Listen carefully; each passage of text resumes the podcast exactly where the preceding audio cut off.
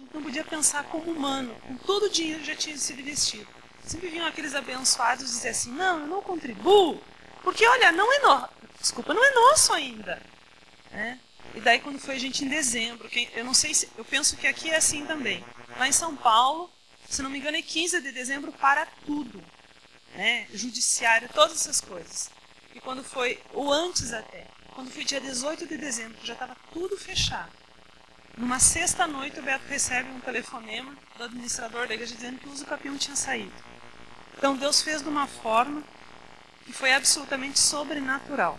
Foi Deus falando assim para a gente: ó, não, não são vocês, sou eu fazendo. Porque era uma data que não tinha mais como nós termos aquilo. Nós já estávamos esperando para fevereiro desse ano. A nossa fé já estava orando assim, mudando data, né? Não, em fevereiro, depois do carnaval, quando tudo volta ao normal, né? E daí naquele domingo de manhã foi festa na nossa igreja, nosso pastor quase teve um, um ataque do coração para o bem, né? Porque o Beto e o administrador prepararam uma surpresa para ele. Então foi aquela coisa assim, quando o pastor recebeu, ele todo sério, subiu, o cara disse que queria dar um presente para ele, quando ele abriu assim, o negócio, saiu a escritura e começou a pular no palco, o pastor Calita é desse tamanho, assim, tipo, o, que tá aqui, foi muito, muito de Deus mesmo, né? Então, realmente tudo é aquilo que o Senhor faz, né?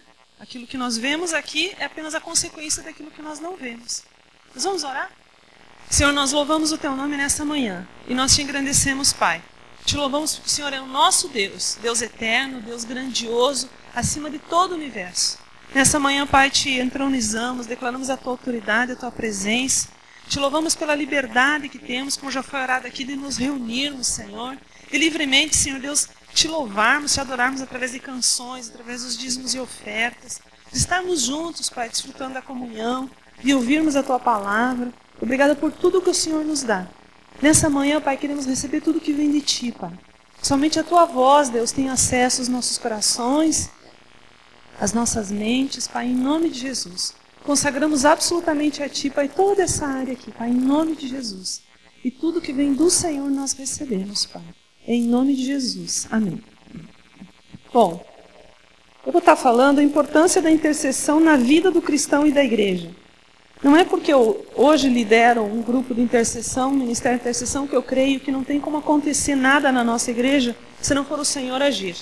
Mas tem um versículo em Filipenses 4, 6, que vocês conhecem bem, 6 e 7, que fala assim: Não andeis ansiosos por coisa alguma. Em tudo, porém, sejam conhecidas diante de Deus as vossas orações, pela oração e pela súplica, com ações de graça. E a paz de Deus, que excede todo o entendimento, guardará o vosso coração e a vossa mente em Cristo Jesus. Esse em tudo aqui, gente, eu penso que se refere a tudo mesmo. A tudo. Quando a gente acorda, né, tem uma música do PG, aí o pessoal mais novo acho que conhece, o último CD do PG, ele fala assim, a música 5 diz assim, que sejas meu universo. Não quero dar-te apenas um, um dia da semana, quero te dar todos os meus dias. Eu quero que sejas a luz entrando pela janela. Ele fala assim: não quero que as minhas palavras sejam como gotas, mas um dilúvio de bênçãos saindo da minha boca. Então eu penso assim, como cristãos, é isso, é isso que tem que ser a nossa vida. Se você for estudar a palavra, não tem nenhum versículo específico da palavra de Deus que diz assim, ó, que nós vamos receber um dom específico para nós, aquele ser o nosso ministério de intercessão. Não. Hoje nós vamos ver a vida de algumas pessoas aqui, você vai ver que em todas elas, elas buscaram a Deus em pensamento. E elas desejaram do Senhor. Então aquilo que o Senhor transforma na nossa vida, aquilo que Ele vai fazendo, é só Ele para fazer. Esses dias nós tivemos uma decisão na nossa igreja qual nós não concordávamos, assim nós achávamos que não era uma coisa saudável. E nós nos pusemos em oração. Aí quando chegou em nós, assim, no grupo de, de liderança da igreja, isso está decidido. E nós ficamos assim muito preocupados, porque nós tínhamos convicção de Deus, vários de nós, que aquilo não era uma coisa que o Senhor tinha dado. Alguém falou bem assim, gente, não tem mais como mudar. O martelo, o martelo já foi batido. Ela falou, não, não pode uma coisa dessa, não pode acontecer isso, não pode, a gente não se conformou. Aí falou, não, agora não tem mais o que fazer. A não ser que Deus mude a, a, a sequência dos fatos. E daí nós nos reunimos como parte da liderança da igreja e nós falamos para o Senhor, Senhor, nós queremos que só o Senhor pode mudar isso. Ninguém mais pode. Gente, era uma coisa muito grande que influenciaria todo o futuro da nossa igreja. E a nossa igreja tem muita influência no estado de São Paulo, em muitas vidas, né? Aí nós oramos. Nós fizemos, ficamos um tempo. Ficamos 21 dias realmente em jejum e oração. E nós adorávamos o Senhor e dizíamos, Senhor, o Senhor é soberano. Nós queremos que o Senhor faça a tua decisão. E quando chegou no 22 dia, 21 primeiro, 22 dia, aconteceu uma reunião e daí foi falado assim, gente, aquela decisão por hora está adiada. Olha, gente, vou te dizer, se a gente pudesse contar os detalhes para você, a gente não pode realmente, mas foi uma coisa grandiosa, tremenda. E nós vimos que foi o Senhor que fez, não somos nós que fazemos. Muitas vezes nós gostamos de, de estar, nós termos feito. Né? Mas não é, é o Senhor que faz. A gente é só instrumento. Como diz o pastor Márcio Valadão, não tinha ninguém melhor, na hora Deus me pegou. Olha quem diz isso, né? Então, é uma coisa assim, o Senhor quer, Ele só quer disposição do nosso coração. Nós dizemos, eu quero. Nós vamos começar uma, na palavra de Deus, eu quero, ler com, quero mostrar com vocês, compartilhar. 1 Reis 18, de 41 a 46 falando especificamente da importância da oração na nossa igreja. Nós vamos estar vendo algumas áreas que mudam, que podem mudar, várias áreas. Como eu falei, eu creio que todas mudam. Nós vamos ver com algumas passagens algumas coisas que mudam na nossa vida e na vida da nossa igreja. Então a intercessão, aqui conforme 1 Reis 18, ela muda a realidade visível. Tá? Então você vê aqui, eu não vou ler toda a passagem, você vê Elias dizendo a Acabe, vocês conhecem a, a história de Acabe, né? Ele diz para Acabe ir e diz para Acabe, olha, vai chover. Um, uns anos antes ele tinha orado para não chover. E agora ele ora e diz assim, Acabe, agora vai chover, vai comer, te prepara que vai chover. Se você ver, for ler o, o histórico aqui, o, a, a, concordância, vai dizer assim que aconteceu uma coisa sobrenatural, porque eram mais ou menos 25 quilômetros, e Elias correu e chegou junto com o rei. Mas antes disso, Elias diz para o moço dele: escuta, vai lá, né? Sobe ao cume do Carmelo. E ele foi, se ajoelhou, orou e perguntou para o moço: sobe e olha para o lado do mar. Ele, versículo 43. Ele subiu, olhou e disse: Não há nada. O moço diz para Elias: Não há nada. Então Elias disse: Volta. E assim Elias disse por sete vezes. Sete vezes. Às vezes a gente ora uma, não acontece. Hora duas não acontece. Hora três, pô, nada a ver. Né? Não vai acontecer nada. Que isso, Deus? Senhor, o que está acontecendo? Não, não é da vontade de Deus. Ele orou sete vezes. E no versículo 44, a sétima vez disse: Eis que se levanta do mar uma nuvem pequena, como a palma da mão de um homem. Gente, ele viu isso aqui no céu. Elias creu nisso aqui, depois de sete anos de seca. Olha o tamanho da fé do homem. E o que, que a palavra fala? Que logo depois o céu enegreceu e desceu chuva. Então, gente, a nossa intercessão muda a realidade visível. A nossa intercessão pode mudar a natureza. Nós trabalhávamos numa igreja antes de São José dos Campos, em Santa Catarina, no Rio Grande do Sul, no, no, em, em Brusque, Santa Catarina. Confundindo as coisas aí, né? E aí, nós tínhamos anualmente uma festa do Dia da Criança, que nós fazíamos uma festa para a comunidade. Aquela coisa a gente alugava piscina de bolinha, fazia cama elástica, era uma festança toda, né? O pastor da igreja era muito compreensivo com a líder do Ministério Infantil. Né? Aí era aquela festa muito bonita e nós fazíamos teatro para evangelizar as crianças. E nós estávamos com a festa marcada para um sábado. Quando foi? Aí aquela, a gente montava todo o pátio da igreja, organizava tudo. Quando chegando no sábado à noite, alguém me liga e fala assim, Tuca, nós vamos ter que improvisar. Por quê? O que aconteceu? Porque vai chover. Falei, como assim vai chover? Hoje é sexta e vai chover né? no domingo? Não, tu está dando na meteorologia que o sul do Brasil está chegando uma frente, não sei de onde, e vai chover e não sei o quê, e começa hoje à noite. Eu falei, não, gente, a gente tem que orar para não chover. Não, tu vai chover, não adianta. Eu falei, gente, podem montar todas as coisas e vamos orar para não chover. Mas, gente, assim você vai me dizer assim, então vou mudar toda a situação? Não, na hora, eu tinha convicção do Senhor que aquela data seria nossa e seria diferente. Né? E aí foi no sábado, eu não fui na igreja, o pessoal lá montou tudo. Quando cheguei no, no sábado à tardinha, gente, tinha uma favela. Eles tinham montado todo o negócio e tinham posto uns paus assim no meio do pátio e tinham posto uma lona amarela. Sabe aquela coisa assim, de viaduto de São Paulo? Aquelas coisas assim bem. Falei, o que, que é isso, gente? Não, Tuca, é porque vai chover, daí a gente calculou que a criança vai conseguir pular em cima da cama elástica. Falei, gente, vamos orar para não chover. Aí, eu sei que resumindo, eu tirei as lonas quando foi. Não, vamos orar. E a chuva não vinha. Quando foi no sábado, a tardinha, assim, fechou tempo, sabe aquele negócio assim, que a chuva está ali, nós estamos aqui, vamos correr? Aí o pessoal, olha aí, Tuca, ó, tá vendo? A gente falou que ia chover, você não acreditou, agora vai molhar a pizza. Falei, gente, vamos orar. E aí quando foi no domingo de manhã, amanheceu um sol lindo, lindo, lindo. Aí, aí eu, né? Ah, eu disse, né? Quando foi meio-dia, fechou de novo o tempo. E aquelas nuvens pesadas, pesadas. Eu falei, opa! Aí, pessoal, vamos orar. Aí tem um baiano que é uma bênção, ele está lá até hoje. Aí o seu Manuel disse assim, Tuca, pode deixar. Que Jesus e eu, em matéria de chuva, aqui, ó. Já pedi para ele, não vai chover. Pode tocar a coisa. E o seu Manuel, em algumas questões, era uma benção mesmo, porque muitas vezes foi ele que Deus usou assim, Tuca, vamos lá. Né? Aí, gente, chegou meio-dia, o tempo fechou, a festa começava às 5 horas da tarde. E aquele pretume no céu, assim. Aí, gente, passou a festa, tudo, nós desmontamos tudo quando foi 11 horas da noite. A hora que a gente saiu da igreja, a gente não conseguiu sair, gente. Quando nós guardamos as últimas coisas, gente, veio uma chuva, mas uma chuva. Aí Deus mostrou, sabe assim, viu? Eu posso fazer, porque foi Ele que fez. A gente não tinha capacidade de interferir na natureza. E aqui com Elias a gente aprende algumas coisas. Nós podemos orar e orar muitas vezes que as coisas aconteçam. Elias aqui fez uma posição meio estranha, né? encurvado para a terra, meteu o rosto entre os joelhos. Não tem uma posição específica para orar. Não é que agora, quando eu for orar por tempo, eu vou ter que ficar nessa posição. Não. O Senhor age. E a palavra dá vários exemplos. Ele orou mais de uma vez. Gente, isso é relacionamento. Ele tinha a convicção que ele tinha que orar mais vezes. Intercessão é eu me pôr entre um e outro. Oração é relacionamento. Muitas vezes as pessoas já me perguntaram, escuta, Tuca, o que, que adianta eu orar se Deus vai fazer do jeito dele? Não é assim. Você viu aqui, Deus mudou uma realidade por causa da oração de Elias. Então Deus quer com a gente um diálogo. Um diálogo. E quanto mais eu dialogar, gente, é pai. Quanto mais eu conversar com meu pai, mais eu vou conhecê-lo.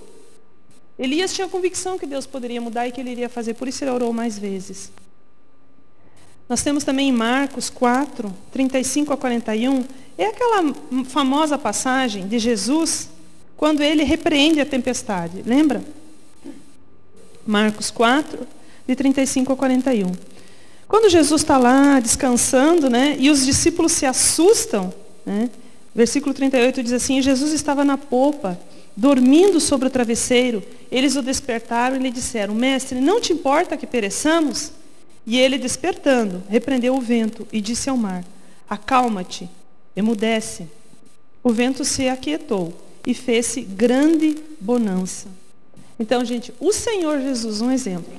Aí a gente pode pensar, poxa, mas ele, né? Ele é o cara, com ele não dá para competir.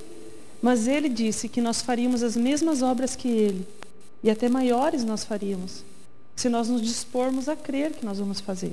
Né?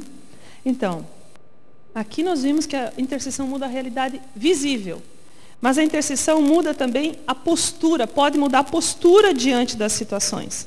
Se você abrir em Atos 4, você vai ver a igreja do Senhor orando. Né?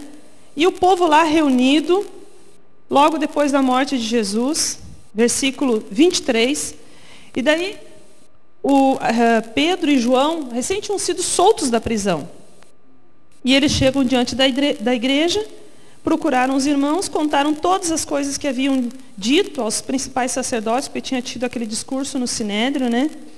Aí 24, Atos 4, 24 fala assim: Ouvindo isto, unânimes levantaram a voz a Deus e disseram: Tu, Senhor, soberano, que fizeste o céu, a terra, o mar e tudo o que neles há. Que disseste por intermédio do Espírito Santo, por boca de Davi, nosso pai, teu servo. Aí ele vai descrevendo, ele vai glorificando quem é o nosso Deus. Né? E aí ele fala sobre o povo reunido naquela cidade, no versículo 27, que esse povo, ele matou Jesus que Deus tinha enviado. Né? Mas depois, gente, se você olha o versículo 31, ele diz assim, Tendo eles orado, tremeu o lugar onde estavam reunidos. Todos ficaram cheios do Espírito Santo e com intrepidez anunciavam a palavra de Deus. Gente, com ousadia, com uma coragem sobrenatural, Uma coisa que o Senhor poderia dar. Nós temos uma menina da nossa igreja que está se preparando para ir para a Olimpíada da China. E ela faz, ela estava explicando os treinamentos que eles estão fazendo. Por exemplo, na China, cristão treina, olha que doideira, para pular do primeiro andar de um prédio. Depois que treina do primeiro andar, treina para pular vendado. Depois treina para vir do segundo andar vendado. Por que com e sem venda? Porque eles creem que eles podem ser presos, torturados, perder a visão, eles vão precisar agir. Então você vê assim, e eles continuam falando, é a igreja que mais cresce. Uh, diariamente se decidem 26 mil pessoas por Jesus na China. Diariamente. Então, gente, é intrepidez, é coragem, vai no nome de Jesus. Nós recebemos uma missionária dois anos atrás na nossa igreja. Ela foi por várias igrejas do Brasil falando de Jesus. E ela ficou impactada e chorou de tristeza. Porque ela viu, ela disse assim, que a única igreja que ela foi, que não fez distinção de placa foi a nossa. Ela falou assim, que coisa estranha. As, as, as pessoas aqui estão brigando pelos nomes. Ela disse que isso não existe na China. Na, na China existe a igreja de Jesus, que se reúne. Escondida, que sobrevive, que fala de Jesus. Não tem aquela briga denominacional que nós fazemos. Né? Mas essa igreja, gente, tem intrepidez, tem coragem. E é uma igreja de oração. Então, gente, nós vamos mudar a realidade do nosso país Através da intercessão, através da nossa fé. Nós podemos fazer eventos, nós podemos reunir um milhão, dois milhões de pessoas, nós podemos ter os cantores que mais vendem uh, CDs, nossos pastores podem sair na capa da Veja, podem ter horário no Jornal Nacional, mas se nós não tivermos a oração, a intercessão, transformando e sustentando uns aos outros, Deus, nós não, gente, nós não vamos fazer a diferença que nós podemos fazer. Porque você vai ver aqui, ó, a igreja mudou a situação. Agora há pouco era uma igreja medrosa. Se reúne, ora e sai com intrepidez e com a autoridade que o Senhor deu através da oração. Tá? Então nós vemos também que aí a natureza humana ela é contra Deus, se você olhar. Porque, o versículo 27, porque verdadeiramente se ajuntaram nesta cidade contra o teu santo servo Jesus, ao qual ungiste Herodes e Pôncio Pilatos com gentios e gente de Israel. Então, a nossa natureza, a natureza do homem é contra o Senhor. E isso só se muda com oração. Não tem outro jeito. Não tem como você, uh, você enfrenta alguém, você vai dizer assim, não, mas tal pessoa é absolutamente contra aquilo que Deus, uh, aquilo que, que Deus é. As pessoas não creem, as pessoas são, elas satirizam. Nós só vamos mudar isso através da intercessão. Porque o que, que fala Provérbios? O coração do rei está nas mãos do Senhor. Então é o Senhor que vai interferir na vida das pessoas e vai mudar. Né? Ele vai acrescentar na nossa vida aquilo que nós decidirmos crer diariamente. A minha fé. Né? Você lembra Romanos 4, 17b, diz assim, a fé que vivifica os mortos e traz à existência as coisas que não existem. Então a minha fé vai trazer à existência aquilo que eu creio. Você vai ouvir, você vai decidir crer por alguma coisa, o pastor contou uma piada, uma piada não, uma história verdadeira, tá, gente?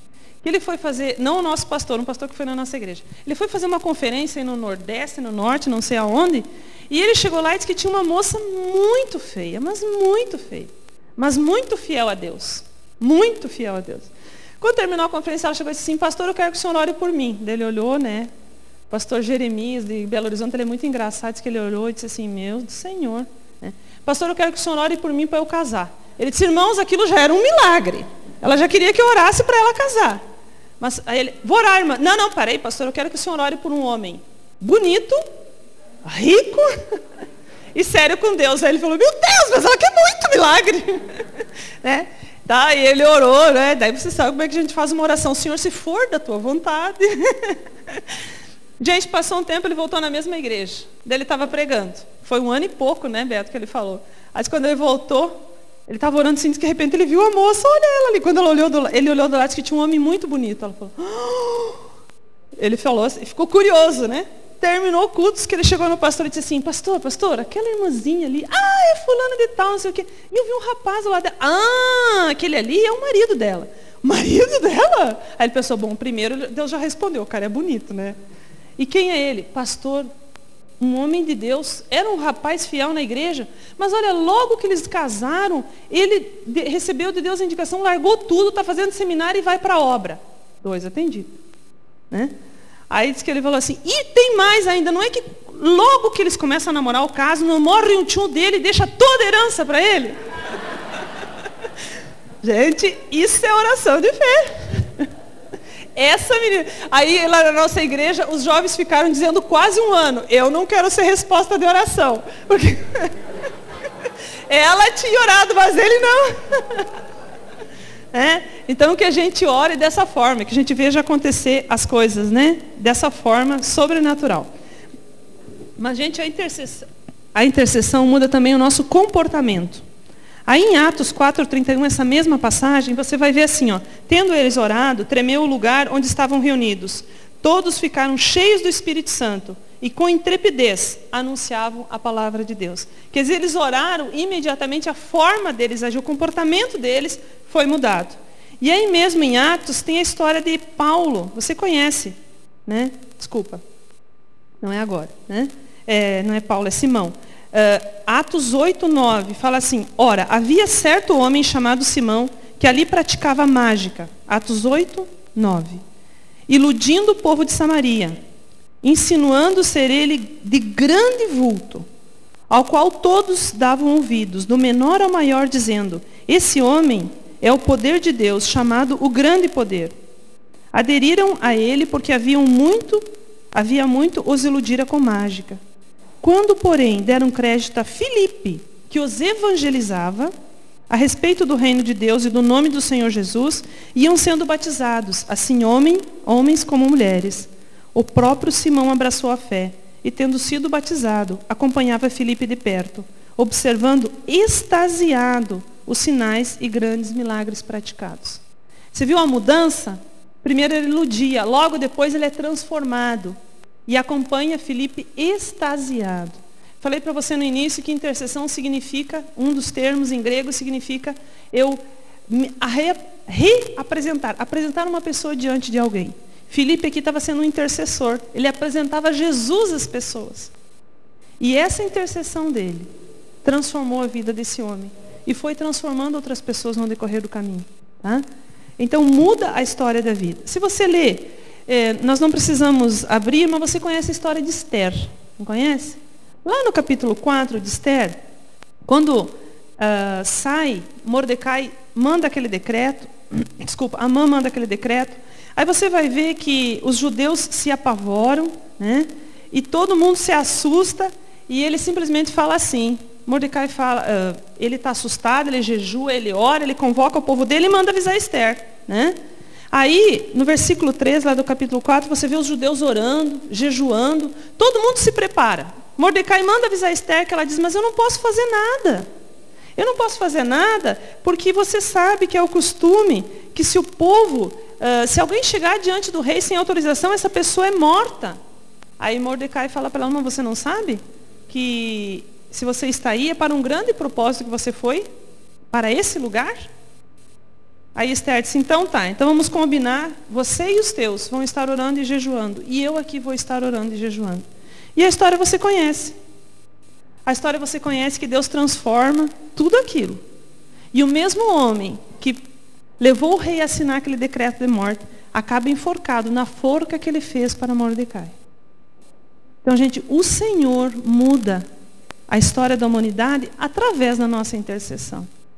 Esther poderia ter escolhido ficar ali, na dela. Ela era rainha, ela estava de boa, né? Ah, mas vão descobrir que eu sou judia, ela podia concluir. Não, não pode descobrir que eu sou judia. Ou ela podia dar no pé, alguma coisa ela poderia fazer. Mas ela decidiu interferir na história. Ela decidiu mudar.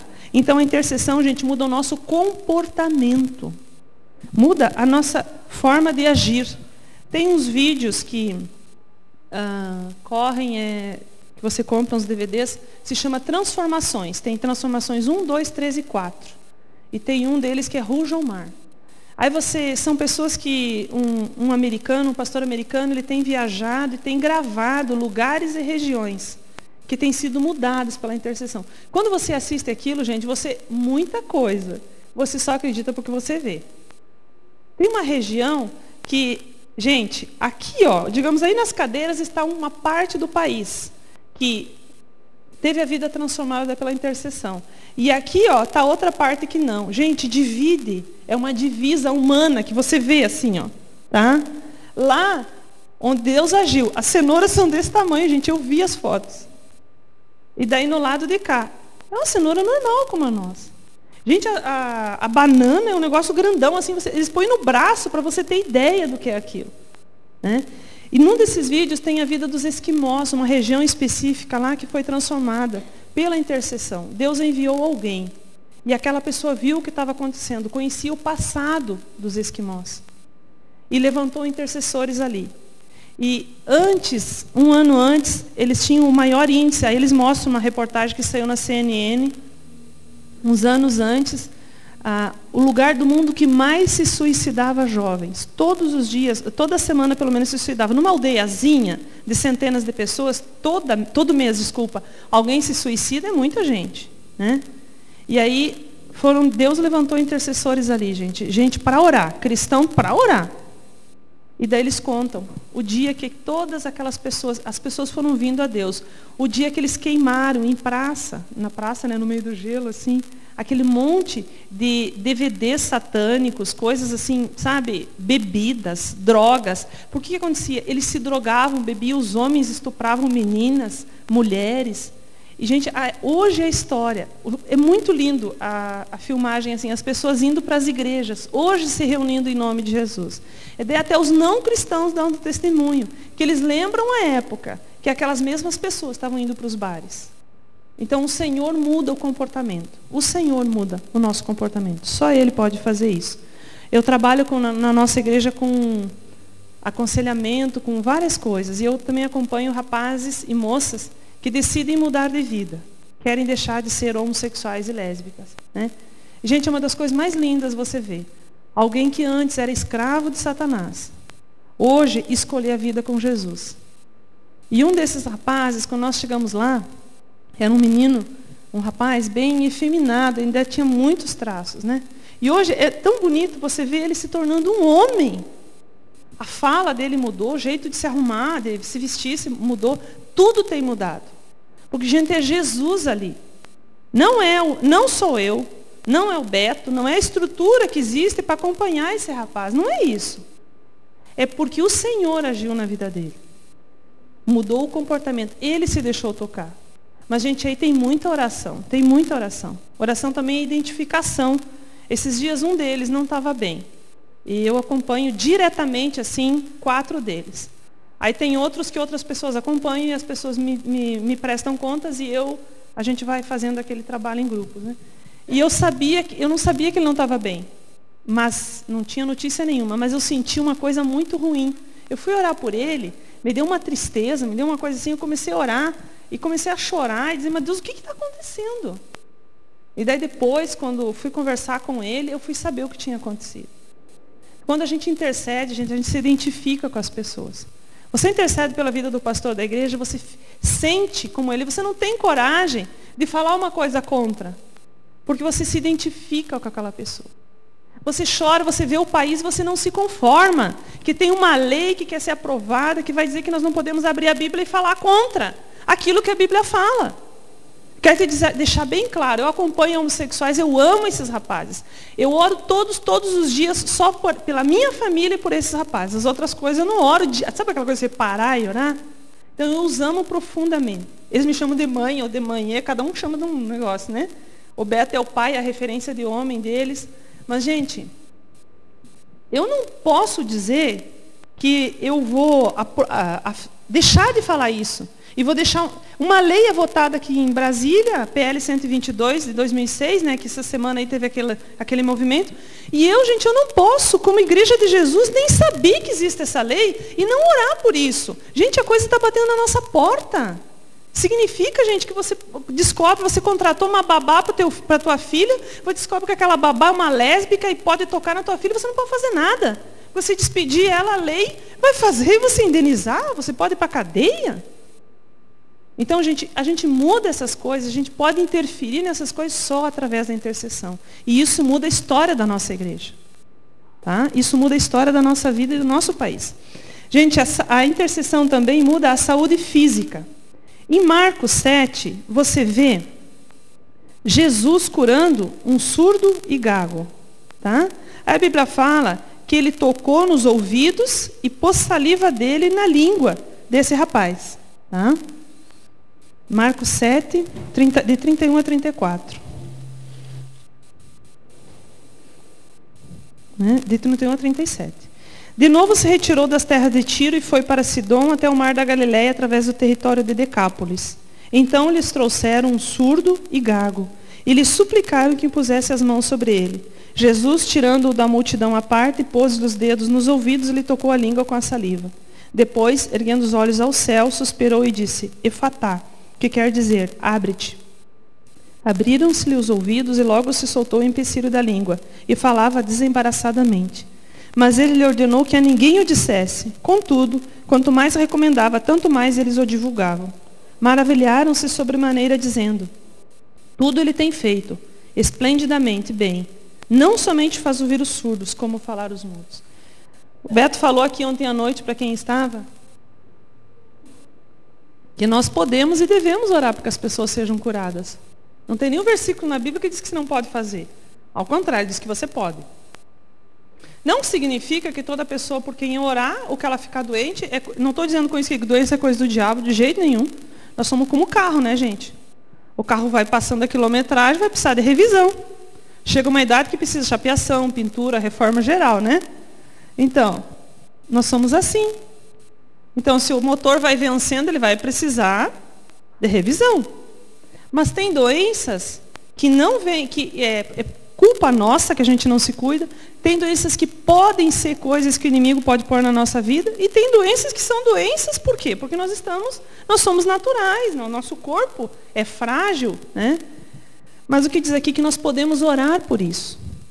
Nós temos autoridade sobre isso porque o Senhor nos deu. E a gente pode orar para que alguém seja curado.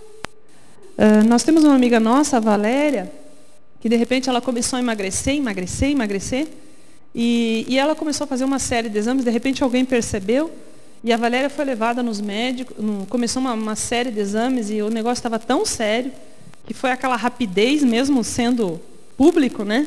E em questão de uma semana, a Valéria estava com todos os exames na mão dela. E era um tumor assim terrível.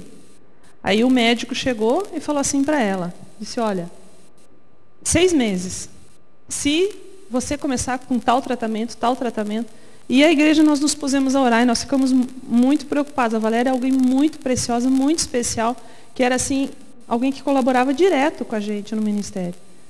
E aí a, ela falou, ela orou e ela disse assim, pastor, eu quero dizer para você que acima de tudo eu tenho uma tranquilidade.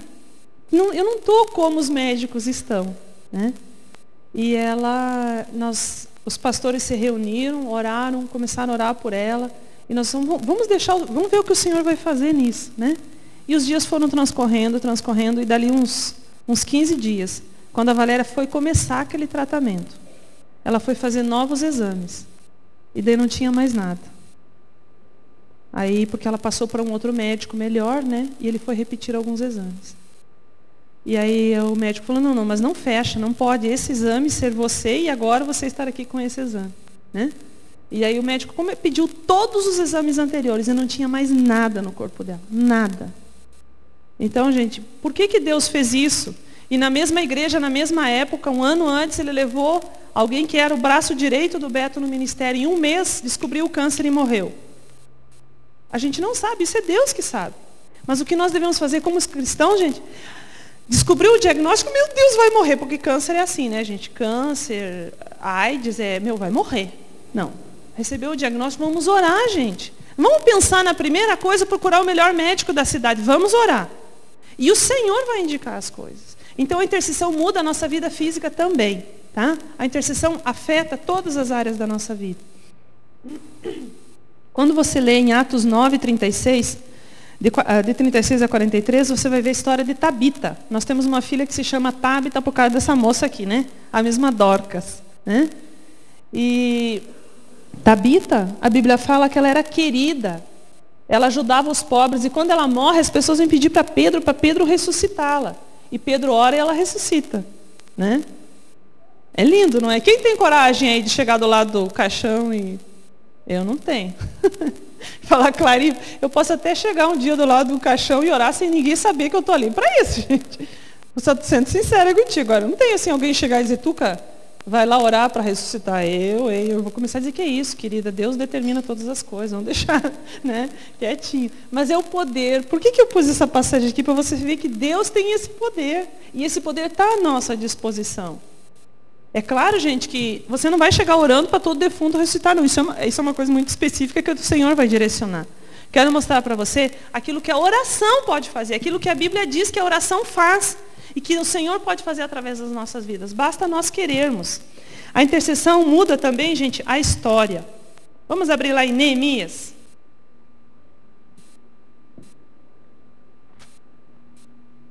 Se você acompanhar a história de Neemias, esse livro é um dos livros mais lindos que tem.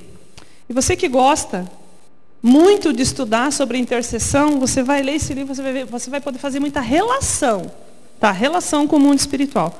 O livro de Neemias é um livro de oração, sacrifício e tenacidade, segundo o Dr. Russell Shedd. Né? Então, você vê, Neemias, ele estava lá Olha, capítulo 1, versículo 1. As palavras de Neemias, filho de Acalias, no mês de Quisleu, tudo aquilo ali. Né? Então Anani vem e ele dá as piores notícias possíveis para Neemias. E diz, eh, versículo 3: Os restantes que não foram levados para o exílio e se acham lá na província estão em grande miséria e desprezo. Os muros de Jerusalém estão derribados e as suas portas queimadas. Aí, olha o que acontece no versículo 4. Tendo eu ouvido essas palavras, assentei-me e chorei e lamentei por alguns dias. E estive, estive jejuando e orando perante o Deus dos céus. Gente, ele foi impactado pela notícia que ele teve. Gente, tem cristãos morrendo, tem gente sendo perseguida. Não, Deus vai trazer alguém para falar, eu vou ouvir a notícia. É para eu contribuir? É. É para orar, mas, gente, é para eu sentir como eles sentem. É identificação. As pessoas estão morrendo, gente. Gente, as pessoas estão padecendo sem Jesus. Eu assisto uma reportagem, eu tenho que, eu tenho que ver aquilo como Deus veria. Um pai joga uma criança do quarto andar. Gente, eu tenho que sentir dor por aquilo. Uma criancinha de cinco anos é morta. Lá em São José dos Campos, o cara esfaqueia e tenta matar semana passada, jogar do segundo, terceiro, quarto andar também, não sei. Não sei se eu não estou confundindo os andares, mas isso não importa. Gente, olha para um bebezinho, olha para o teu filho, para o teu neto, para o teu sobrinho. Gente, alguém fazendo isso, você tem que entender, gente, isso tem que doer na gente. A gente tem que interceder para que essa realidade mude. Eu não posso me conformar com as coisas que acontecem. Eu não posso dizer, meu, como são maus, que horror. Você que é pai, você que é homem. Gente, esses dias eu, eu não estava bem, minha filha não estava bem, no domingo à noite eu fiquei em casa. E assisti dois programas ao mesmo tempo. Domingo espetacular e fantástico as mesmas reportagens. E, e, três ou quatro reportagens. Uma reportagem. Duas meninas fogem de casa lá em São Paulo. As meninas são lésbicas, dá para ver, né? Aí o que acontece? Entrevista as meninas. Cadê o pai das meninas? Não tem. Não tem pai, tinha mãe. Aí vem a outra reportagem. Uns meninos lá em Sorocaba saem de uma boate e trucidam um outro menino de 17 anos. Aí uma emissora identificou a mãe de um do, dos meninos e foi atrás, dos agressores. O menino não tinha pai. A outra emissora entrevistou a mãe do menino que estava na UTI que não morreu. Também não tinha pai. Aí veio uma outra reportagem, um casal foi viajar, levou uma sobrinha e a filha juntas. Morrem os, os adultos, ficam as meninas vivas de 8 e 12 anos. Aí entrevistam a menina de 8 anos, que foi a grande heroína que manteve a prima que estava presa nas ferragens viva. Cadê o pai da menininha de 8 anos? Não tinha pai. Gente, uma sociedade sem pai. Por isso que nós temos, tantas lésbicas, tantos homossexuais, por isso que nós temos tantos problemas nas escolas, por isso que as, a, as FEBENs estão cheias, já não tem, nem se chama mais FEBEM, né? As cadeias estão cheias, gente. Porque onde estão os homens? Gente, e onde estão as mulheres intercessoras? Você vê um menino aqui na igreja que não tem pai, você que é homem, você que é rapaz, vai lá, ele precisa ter uma figura para ele olhar e dizer: Eu quero ser assim. E não tem, você que é mulher e vê os meninos assim, começa a orar por eles. Sente a dor que eles sentem. Sabe? Sente, gente. Sabe, a gente tem que olhar e dizer, eu não quero isso, eu não concordo com isso. E, gente, isso é intercessão. Eu me pôr no lugar do outro. Eu sinto a dor que aquele menino está sentindo, que aquela menina está sentindo. Aquela menina é lésbica porque ela não teve um homem para dizer, esse cara, esse é o cara. Esse é meu pai, esse ele me protege. Ela não teve isso. Ela teve uma mulher, gente, uma delas apareceu a mãe. A mãe disse, eu fui mãe na adolescência. E eu criei essa guria sozinha. Gente, ela é lésbica, ela tem essa tendência hoje. Por quê? Porque ela teve uma mãe que foi pai, mãe, babá, foi tudo. Gente, isso a gente só muda pela intercessão, é só Jesus para mudar isso. Não existe outro jeito. É só Jesus. Não existe psicólogo, não existe psiquiatra. Gente, eu vivo isso todos os dias. É o Senhor Jesus ali em cada detalhe. É você orando pelo mundo espiritual. Tem batalha espiritual, tem demônio, tem, mas tem alma Aquela criança, aquele jovem, aquele adolescente, aquele homem precisa de cura da alma. Ele precisa de, de, um homem que seja referência. Gente, isso é intercessão. Eu me pôr do lado das pessoas, eu me importar com as pessoas. Isso muda a realidade, gente. Muda a realidade. Tá? Nós temos uma igreja de 3 mil e poucas pessoas. Esse rapaz tem sido referência. Veio uma moça na igreja que era do mesmo grupo de GLS dele lá no, na balada. E ela olhou e veio conversar comigo e disse, eu quero mudar de vida, porque eu vi que ele conseguiu. Aí ela falou, mas eu não, eu consigo, não consigo acreditar quando eu olho para ele. Eu falei, querida, isso é Jesus que faz aqui. Não, mas você não tem noção, eu vi ele na balada. Eu falei, eu sei, ele me conta toda a vida. Não, não, mas você não tem noção de como ele era. Ela ficou assim, um tempão, dizendo, você não tem noção. Eu vi ele vestido de mulher. Eu falei, querida, eu sei. Não, não, mas você não. Ela dizia, é, sabe, ela dizia assim, não dá para acreditar que é ele. Eu ainda estou duvidando que é ele. E, gente, é Ele por causa do Senhor Jesus. É Ele porque não, foi, não, fomos só, não foi só o nosso trabalho. Porque pessoas na igreja acreditaram e oraram por esse rapaz e oram até hoje. Sabe? Alguém se importou, alguém intercedeu, alguém orou, uma vida foi transformada. E é isso que a oração faz. Tá? A intercessão, gente, aqui muda a história. Por quê? Porque Neemias vem ele chora e ora por causa da aflição de Jerusalém. Ele volta como governador, versículo, capítulo 2 relata isso. Capítulo 3 vem a reedificação dos muros. No capítulo 6 ele está eh, continuando essa edificação dos muros. E o capítulo 7 relata a volta dos exilados. Gente, é uma mudança na história, no registro histórico. Os judeus voltando para sua terra. Uma outra passagem que tem de Lucas 24, se você prestar atenção, todos nós conhecemos essa passagem, quando Jesus ressuscitou, o que, que os guardas, que, que instrução que os guardas receberam? Digam, escondam isso. O que, aconteceu na história da humanidade por causa disso? Nós temos todo um povo hoje que não acredita em Jesus. Por quê? Porque eles foram alguns deles foram instruídos lá no passado a dizer que Jesus não tinha ressuscitado. Tá, gente? Então a nossa intercessão, ela pode mudar a história. Jesus, como aqui, Jesus era o nosso intercessor, mas ele não só intercedeu com oração, ele intercedeu com a sua vida. Ele foi para a cruz no meu lugar e no teu lugar. Ele mudou a história da humanidade.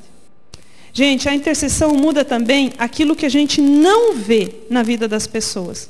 Se você pegar Atos 9, você vai ver o que, que mudou na vida do apóstolo Paulo. Mudou lá por dentro. Mudou aquilo que a gente não vê.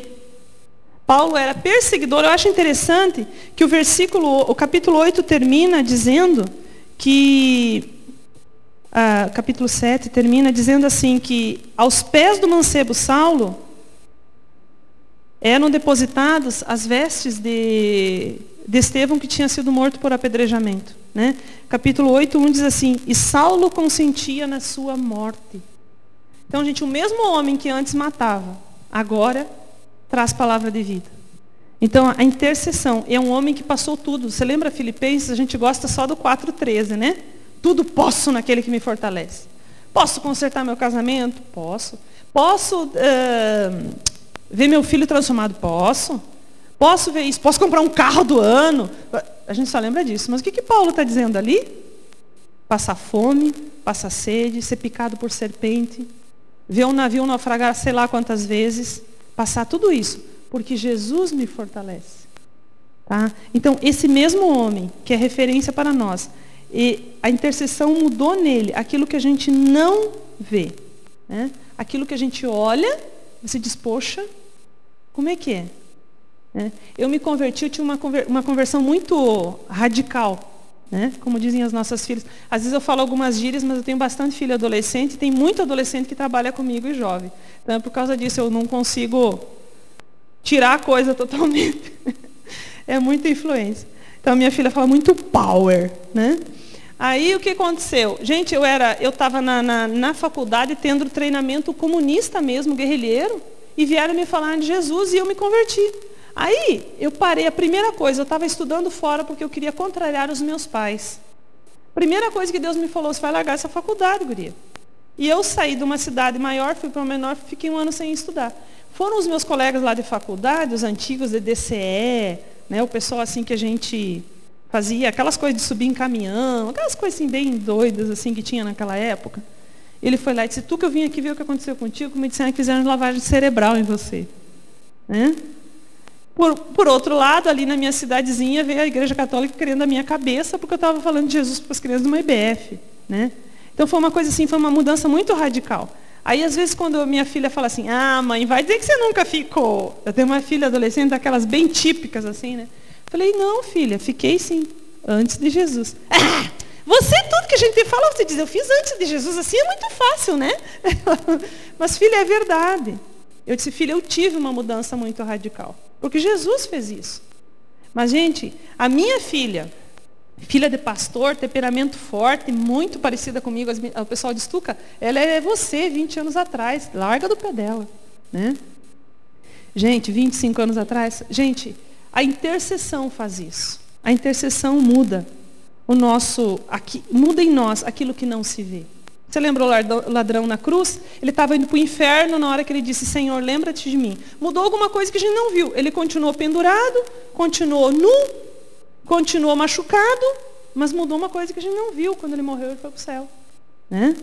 E a intercessão muda a nossa economia também. Quando você vê ali a passagem que nós lemos antes de Atos 4, você vê a igreja orando.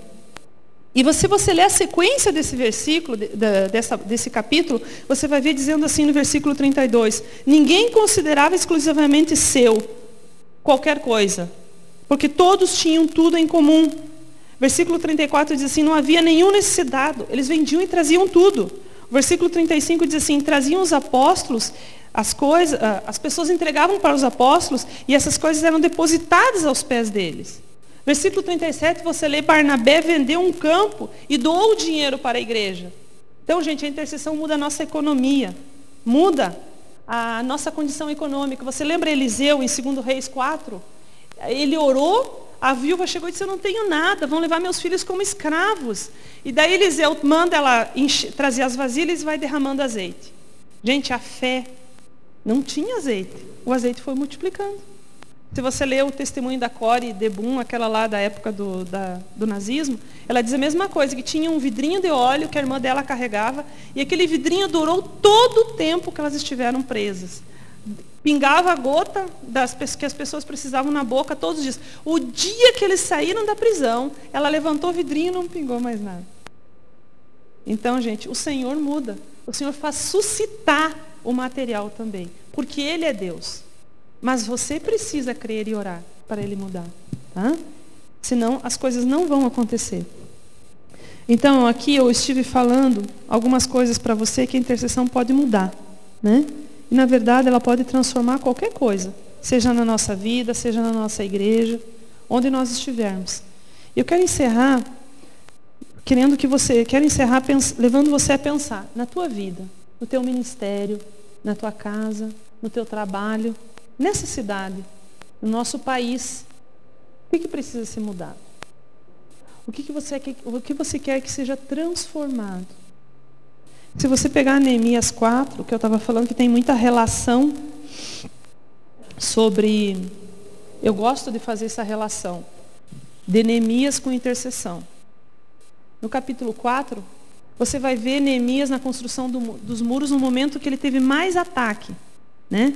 Tobias e todos os outros adversários dele, mandando mentiras, mandando pessoas, e ele o tempo todo, e o capítulo 4 termina dizendo assim, que eles trabalhavam, eles nem dormiam todos ao mesmo tempo, eles dormiam divididos em grupos, e eles trabalhavam com uma mão, eles seguravam a arma, e com a outra mão eles construíam. Os homens ficavam na frente das suas casas, guardando suas famílias. Gente, isso é intercessão. Você é responsável pela tua família. Você tem que orar pela tua família, você tem que pedir oração. Você não tem que sair, você pode pedir auxílio naquilo que é grandioso, mas você, olha, você está nessa igreja, você é responsável por orar por essa igreja. Você está nessa cidade, você é responsável por orar por essa cidade. Para de dizer que não tem jeito, para de dizer que a corrupção é tão grande que nunca vai mudar. Vai mudar. Se a gente orar, gente. Gente, os Estados Unidos não era uma potência intombável. Acabei de inventar uma palavra. Não é? Não, para sempre. Gente, eles estão caindo. Por que, que você acha que eles estão caindo? Uma nação que amava a Deus poderosamente. Hoje o Senhor está virando um zero à esquerda. Gente, a nossa realidade muda porque nós oramos. E na tua vida? O que, que você quer que mude? O que, que você deseja que o Senhor faça? No teu interior, naquele, aquela área que ninguém vê, com os teus filhos, o marido, a esposa, a tua família que não é cristã, teu ministério. Né? Nós temos uma, para encerrar, eu vou falar rapidamente. Ontem à noite o Beto falou sobre a juventude de São José dos Campos. Então, falar para vocês uma história bem recente, foi essa juventude. Quando nós chegamos em São José dos Campos, a igreja que nós éramos antes, ninguém queria que nós fôssemos, ninguém, ninguém. Foi uma guerra, nós saímos daquela igreja, porque as pessoas diziam. E ele tinha certeza e eu não tinha. Então foi uma daquelas horas de a gente ficar quieto e obedecer, né? E daí uma, Deus assim falou claramente ao coração de uma pessoa lá naquela igreja, que Deus tinha nos mandado para São José dos Campos mesmo. E isso tranquilizou o coração dele, mas não o meu. O meu estava rebelde, eu não queria ir para São José dos Campos. Né? E quando nós chegamos lá, eu fiquei um, um, ou dois meses só chorando. Não quero estar aqui, eu tenho horror essa igreja, não conheço ninguém. Imagina você vai num culto, tem mil pessoas, vai no outro, tem mais mil, você não conhece nem 500, né? Aí, quando foi um dia eu cheguei assim na, na Beto, tu que eu queria que você fosse lá nos jovens para interceder. Eu falei, que interceder? Eu quero mais é que eles vão tudo embora. Pensando assim, não queria estar tá lá.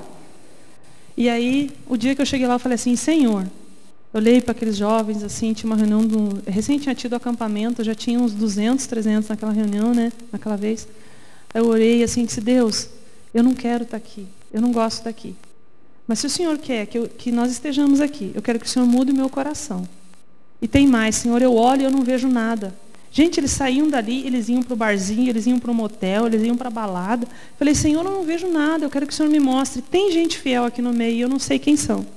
Não sei quem é, mas eu quero que o Senhor mostre quem são eles. E aí eu comecei a orar por aquilo, e gente, dali dois meses nós tivemos um retiro. E Deus pôs um a um, daí na minha frente, não na frente dele, as pessoas fiéis. E a história foi mudando. Mas, gente, eram madrugadas de choro, Sabe? Aquela coisa assim, tem, não tem mais o que fazer. Nós começamos uma campanha de 40 dias, essa que foi atingida uns 30 mil universitários, nós olhávamos assim, ah, não adianta. Nós começamos aquilo, nós pensamos assim, gente, agora é muito desafio. E o pastor Carlito, quem conhece ele sabe que é o homem dos desafios. Né? Ele bota umas coisas assim, gente, que é ou é milagre ou é milagre, não tem outra opção. E aí foram 40 dias onde o Senhor esteve conosco naquela igreja de uma forma sobrenatural, sobrenatural. Quando terminou aqueles 40 dias, nós fizemos um batismo de 103 pessoas, que era o alvo 100 pessoas. Conseguimos três a mais. Né? E, gente, foram aqueles... A cidade toda ficou sabendo. A gente chegava com a camiseta, juntos somos melhores. As pessoas diziam, ah, você é daquela igreja. Saiu reportagem, tudo, porque a gente foi para as ruas. Gente, e era juventude, a grande maioria. Onde você fosse, eram 20 pessoas, 18 eram jovens. Era juventude em todos os lugares. Mas foi a intercessão que mudou. Eu lembro até hoje a primeira vez que eu falei, gente, para mim se namora depois do casamento. Antes do casamento você tem um namoro comportadinho. Você pega na mão, né? Você pode beijar, abraçar, mas tudo comportado. O, o agarra, agarra é para depois. Aí, gente, o primeiro dia que eu falei isso, uma mulher me olhou, uns jovens me olharam assim, parecia que, tipo assim, de onde saiu essa caipira? De que planeta veio essa ET? Né? E a gente falava umas coisas assim que ninguém, e o Senhor mudou.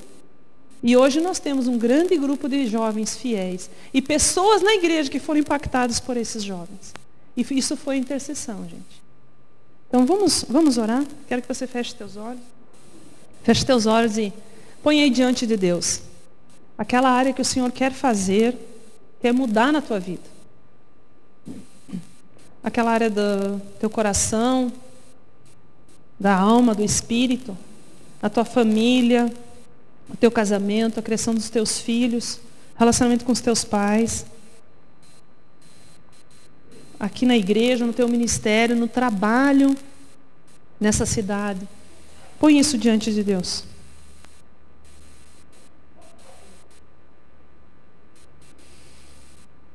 Senhor, o Senhor nos conhece e o Senhor conhece o nosso coração. Pai, o Senhor conhece aquilo que nós desejamos e aquilo que nós queremos. Pai, nessa hora eu quero que pedir, clamar ao Senhor que o Senhor olhe para os teus filhos aqui reunidos. E o Senhor esteja, Pai, confirmando no teu coração, no coração deles, Pai, a tua vontade. Aquilo que, aquilo que o Senhor deseja fazer na vida de cada um. Paizinho, aquilo que é teu, que é sonho teu, que é desejo teu, firma no coração. Aqueles que estão pedindo, Deus, sabedoria para o casamento, para relacionamentos do casamento, dos filhos, de amigos. Deus, traz, Deus, tua, o teu mover. A área financeira, Deus, traz o teu milagre.